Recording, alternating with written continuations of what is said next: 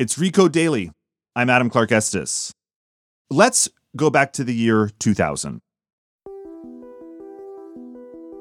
A younger, less bald Jeff Bezos is in Seattle, and he's trying to explain his vision for a new kind of company to a couple of journalists. So you're not a bookstore? No, we're not a book company, we're not a music company, we're not a video company, we're not a toy company or an electronics company, even though we sell all of those things. Instead, we're a customer company. It's a completely new uh, kind of concept. This online marketplace was gonna be a customer's paradise. Anything you want, reviewed and vetted by your fellow shoppers, just a few clicks away. And don't forget, Personalization, putting the customer, each individual customer, at the center of your universe, and then building the perfect store for that customer. So, one of the things that that means is that the balance of power shifts away from the merchant and toward the customer, which is a wonderful thing. It's a great thing for the world. It's even good for the merchant, as long as the merchant recognizes it. Amazon now calls this customer obsession. It's one of the company's leadership principles. And the pitch to sellers Bezos made over 20 years ago is basically the same one Amazon uses today.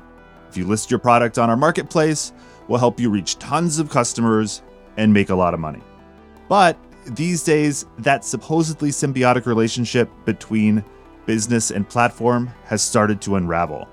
Amazon's still thriving and making tons of money, but it's getting harder and harder for sellers to do the same.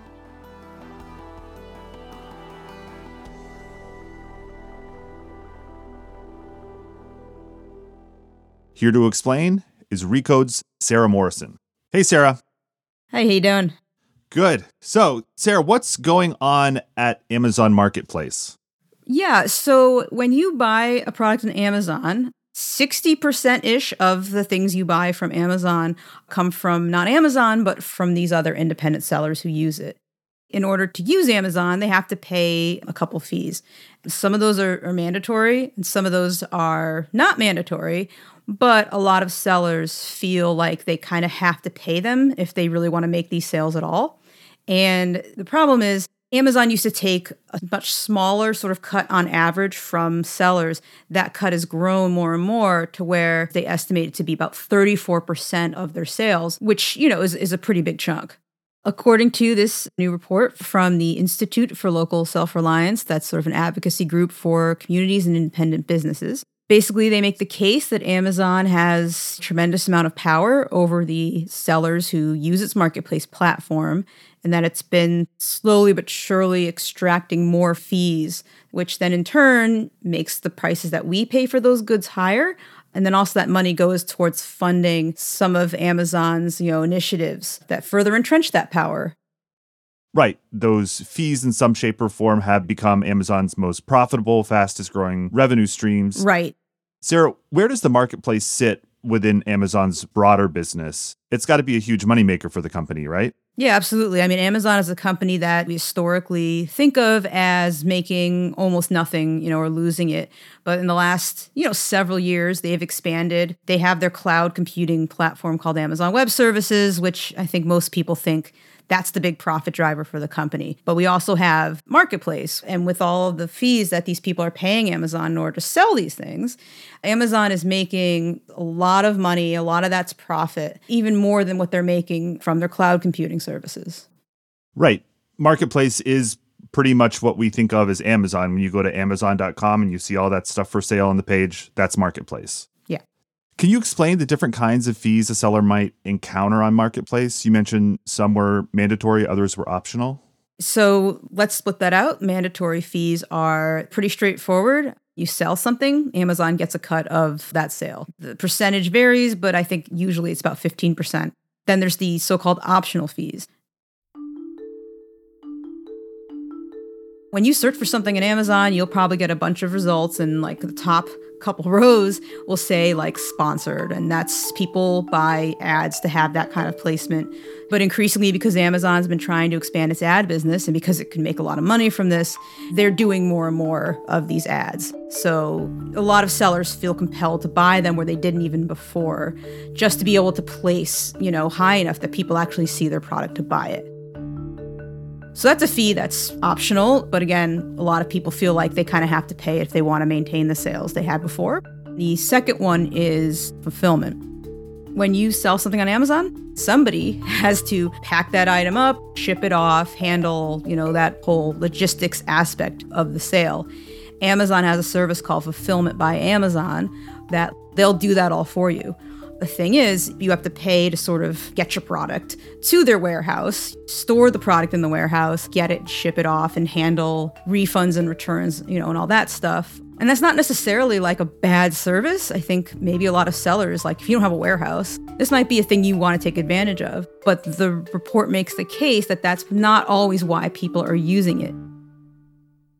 What are the other factors that a seller has to weigh when they want to choose whether to pay Amazon to take care of shipping and storing and such? Well, there's like the obvious ones, like is it cheaper for me to have them deal with all that stuff than to do it on my own? But then there's the sort of less obvious one that might maybe even be more important, and that's if you use Fulfillment by Amazon, your products will be eligible for Amazon Prime.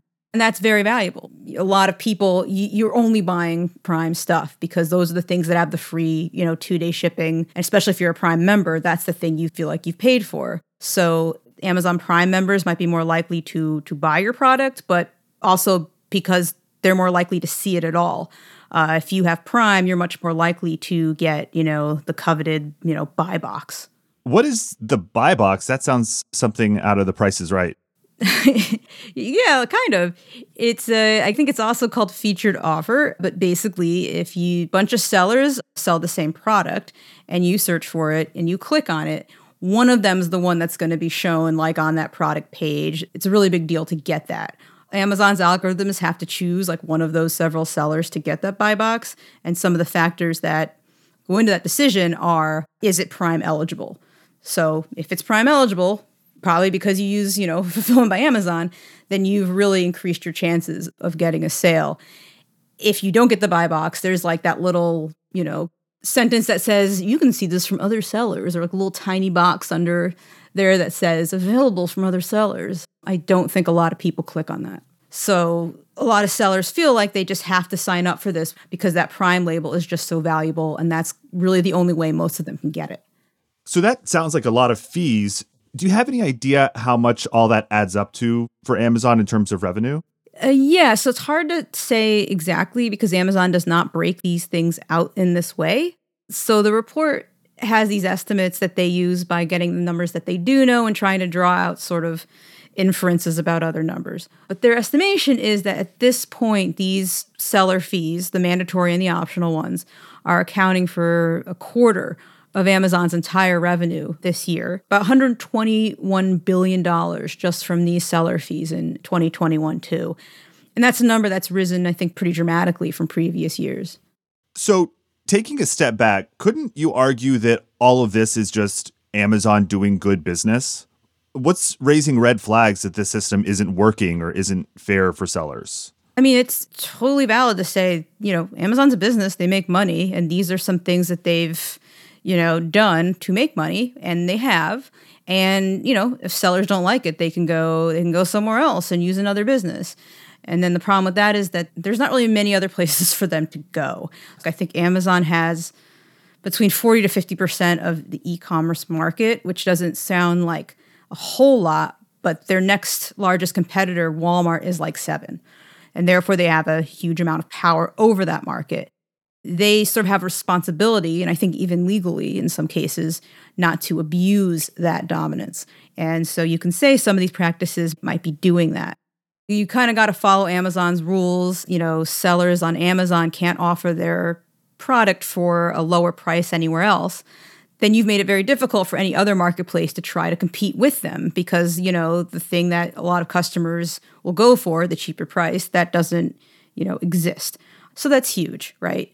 So now you have sellers that if they don't sell on Amazon, they kind of they're just not going to be able to get the same kind of sales anywhere else. So they basically feel locked in to Amazon and following all of their rules. Oof. So that means that I feel like I'm seeing the cheapest prices on Amazon and that's by design because sellers aren't really allowed to offer lower prices elsewhere. Right. So that is what concerns a lot of sort of lawmakers and regulators, and it concerns sellers. And if you're an Amazon customer, which a lot of people are, it maybe should concern you because if, you know, Amazon is increasingly taking more fees and it's cutting into sellers' profit margins to the point where they don't have any profit, they're going to have to raise their prices to account for that. And that means you're going to be paying more.